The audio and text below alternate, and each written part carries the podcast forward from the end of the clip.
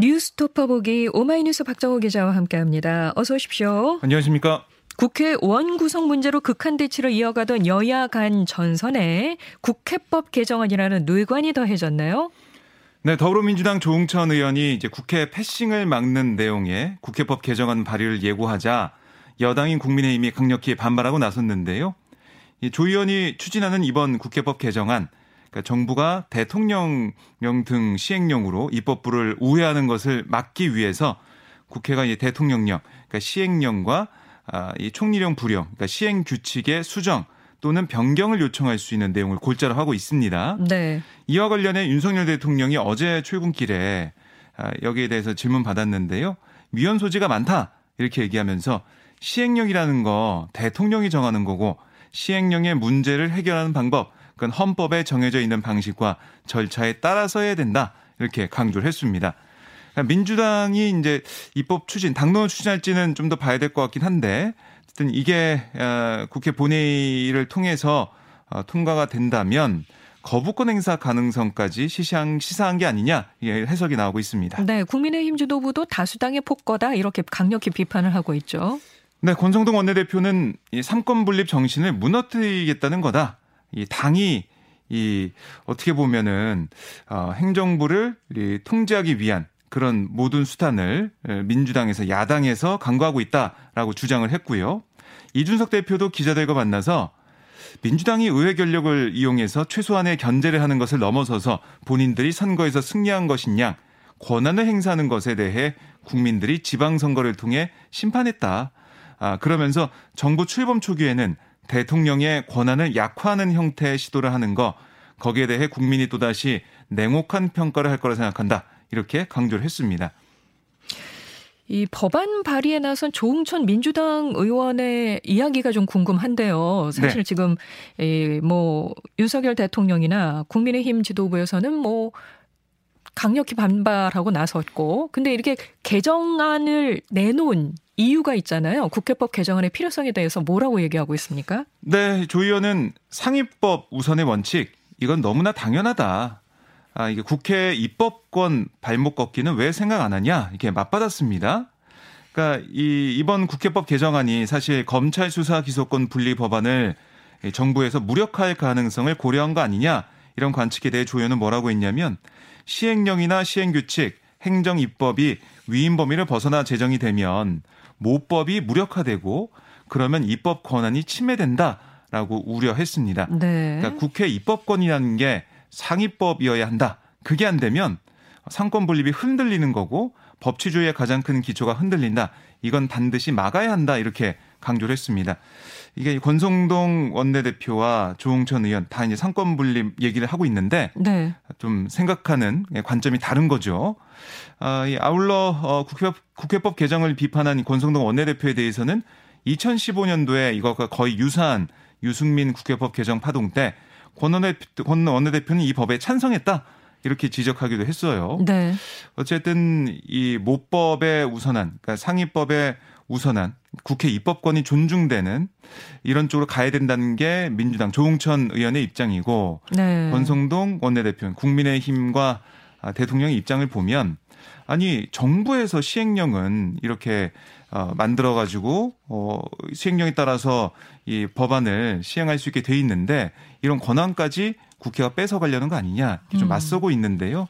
앞으로 어, 전국이 이제 국회법 공방으로 한층 더 경색되는 게 아니냐 이런 관측이 나오고 있습니다. 네, 더불어민주당에서는 아직 이 법을 공식화한 건 아니죠. 그렇습니다. 조홍천 의원이 이제 발의하겠다라고 얘기하고 있고 아, 당에서는 이게 뭐 발의가 되거나 이렇게 하면은 좀 더 검토해 보겠다 이런 입장입니다. 계속 논란이 될 가능성이 있네요. 네.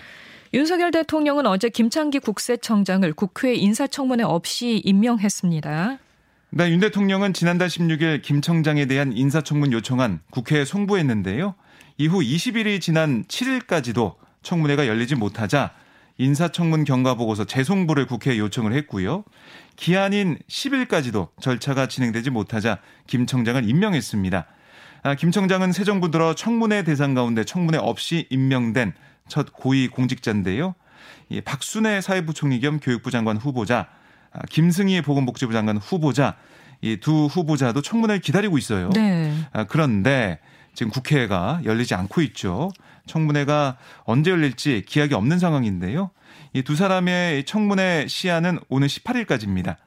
그러니까 대통령실이 여론 추이를 살피면서 청문 보고서 재송부 여부 이렇게 좀 살펴보고 있는데 이렇게 음. 된다면 어 10일이라는 이 재송부 요청 그 기한 그걸 고려해 보면 아마 28일 이때쯤에는 또 임명될 수 있는 게 아니냐 이런 관측도 나오고 있는데 네. 그렇게 된다면은 뭐 여론을 어, 더 나쁘게 할 수 있지 않냐 이런 지적도 있어서 어, 정부와 아, 이 대통령실에서는 좀 더 상황을 보면서 바로 뭐 임명하거나 그러지 않을 걸로 현재까지는 파악이 됩니다. 그렇군요.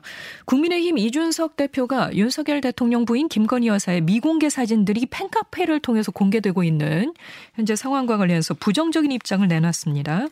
네, 이준석 대표가 어제 라디오 인터뷰에서 관련 질문을 받았는데요. 아, 뭐라고 했냐면 그런 소통이라는 게 오히려 차라리 공적인 조직을 통해서 하면 참 좋지 않을까 생각한다. 예를 들어 예전에는 부속실이라는 조직을 통해서 다루기도 했었다. 이렇게 밝혔습니다. 네. 아, 이어 이제 물론 대통령의 탈권위 행보나 이런 게 중요하긴 하지만 결국에는 이 영부인의 행보라는 게 때로는 독립적인 행보를 통해서 국격에 도움이 되기도 하고 이런 지점도 있다. 아, 그렇다고 한다면 이런 거야말로 오히려 공적인 영역에서 관리돼야 하는 거 아니냐 아, 이렇게 지적을 했거든요. 하지만 아, 이 팬카페 건희사랑 회장 강신업 변호사는 페이스북을 통해서 뭐라고 반박을 했냐면 당 대표가 관련 질문을 받고 얼마든지 의견을 낼 수 있는 거다 이렇게 얘기하면서도 공조직을 활용하는 게 더 나아 보인다는 의견에 대해서는 국민의 접근성 또 상상력과 유연성의 발휘 등에 있어서 동의하기 어렵다 이렇게 또 반박을 했습니다. 네. 한편 김건희 여사는 어제 오후 어, 경남 김해 봉화마을을 방문해서 고 노무현 전 대통령 묘역을 참배하고 권양수 여사를 예방했습니다. 이준석 대표와 국민의 당 대표를 지냈던 안철수 의원이 대선 이후 합당 과정에서 국민의당 몫으로 최고위원 두 자리를 추천하기로 했었는데 네. 지금 그 자리를 놓고 충돌 양상을 보이고 있죠. 네, 이 대표가 기자들과 만나서 그 안철수 의원에게 국민의당 목 최고위원에 대한 추천을 재고해 달라는 요청을 하기로 했다 이렇게 설명을 했어요. 네네. 네. 그러니까 비공개 최고위에서 아, 김윤 전 위원장을 감사는 의견도 있었지만 아, 뭐 이준석 대표가 아, 김윤 전 위원장 과거 발언을 소개하면서 반대 의견을 명확히 했다. 이렇게 좀 전해주고 있어요. 이 안철수 의원이 또 이제 국민의힘의 정점식 의원을 추천한 데 대해서도 합당 시 이 국민의당 측 인사가 당직에 참여할 기회를 열자는 취지에서 당직 배분을 논의했던 건데 국민의힘 출신 인사도 추천 명단이 있다. 어, 이것도 이제 의도가 조금 왜곡되는 측면이 있어서 그 부분도 재고를 요청했다. 이렇게 밝혔습니다. 네. 아, 이에 대해 안철수 의원은 대구에서 이제 홍준표 대구시장 당선인과 만난 이후에 기자들에게 뭐라고 했냐면 합당이라는 거 당대당의 공적인 관계에서 어떤 필요한 조건 하에 사무적으로 진행이 된다. 벌써 두 달 전에 다 끝난 일로 생각했다 이렇게 밝혔습니다. 뭐 이미 끝난 거 아니냐? 이미 이제 두 자리 추천한 걸로 그렇게 가는 거 아니냐? 이렇게 해석이 되는데요. 네. 사실 예전부터 뭐 사이가 좋지 않았던 이 대표 안철수 의원 간의 당 주도권을 놓고 뭐 신경전, 뭐 다툼 이런 게 본격적으로 시작된 게 아니냐 이런 분석도 나오고 있습니다. 네. 민주당은 당내에서 벌써 룰 전쟁이 조기에 달아오르고 있네요. 네, 이제 핵심은 대의원과 권리당원의 투표 반영 비율 이게 좀 눈에 들어오는데요. 네. 민주당은 대의원 45%, 권리당원 40%, 일반 국민 여론조사 10%, 일반 당원 여론조사 5%의 비율로 가중치를 매기거든요. 그러니까 이렇게 쭉 보면 대의원의 영향이 가장 큰 셈입니다. 대의원 숫자가 만원 6천 명 정도밖에 안 되고 반면에 당원들 숫자는 훨씬 많거든요. 권리당원도 어 80만 뭐 이 정도 넘는다고 하니까요. 아, 특히 지난 대선을 전후해서 친 이재명 뭐 성향의 당원들이 대거 입당한 점을 고려하면 상대적으로 당원의 한 표에 비해 대의원 한 표의 비중이 더 커진 건데요.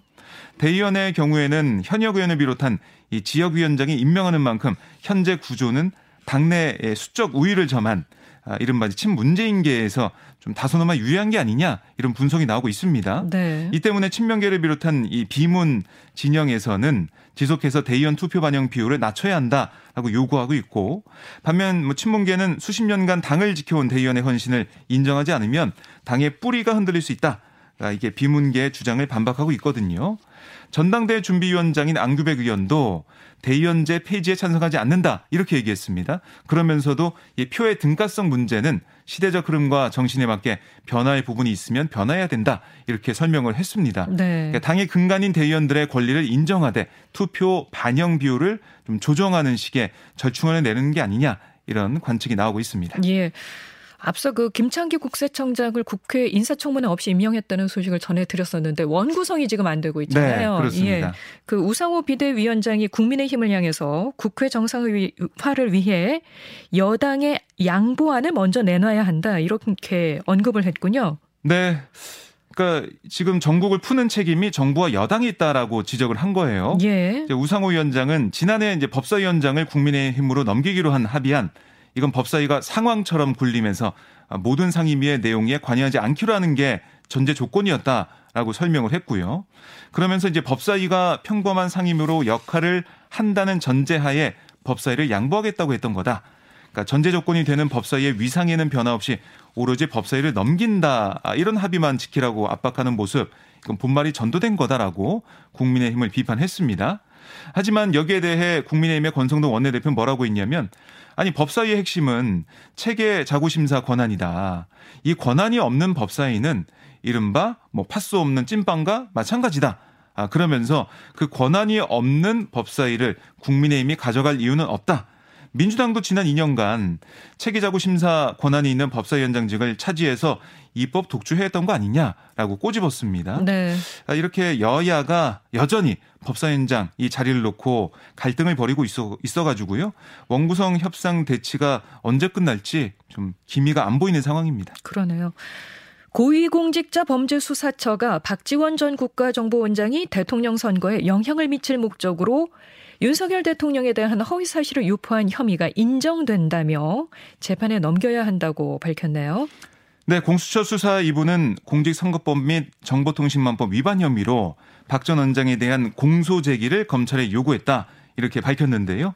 공수처는 이 국정원장이 재직 시절 저지른 고위공직자 범죄에 대해 수사권이 있지만 기소권은 없기 때문에 검찰에 이런 요구를 한 거고요. 그러니까 공수처가 본 건 뭐냐면 박지원 전 원장이 지난해 9월 언론과의 인터뷰를 통해서 제보 배우서를 부인하면서 당시 뭐 고발 사주 관련된 아, 이 수사도 있었는데요.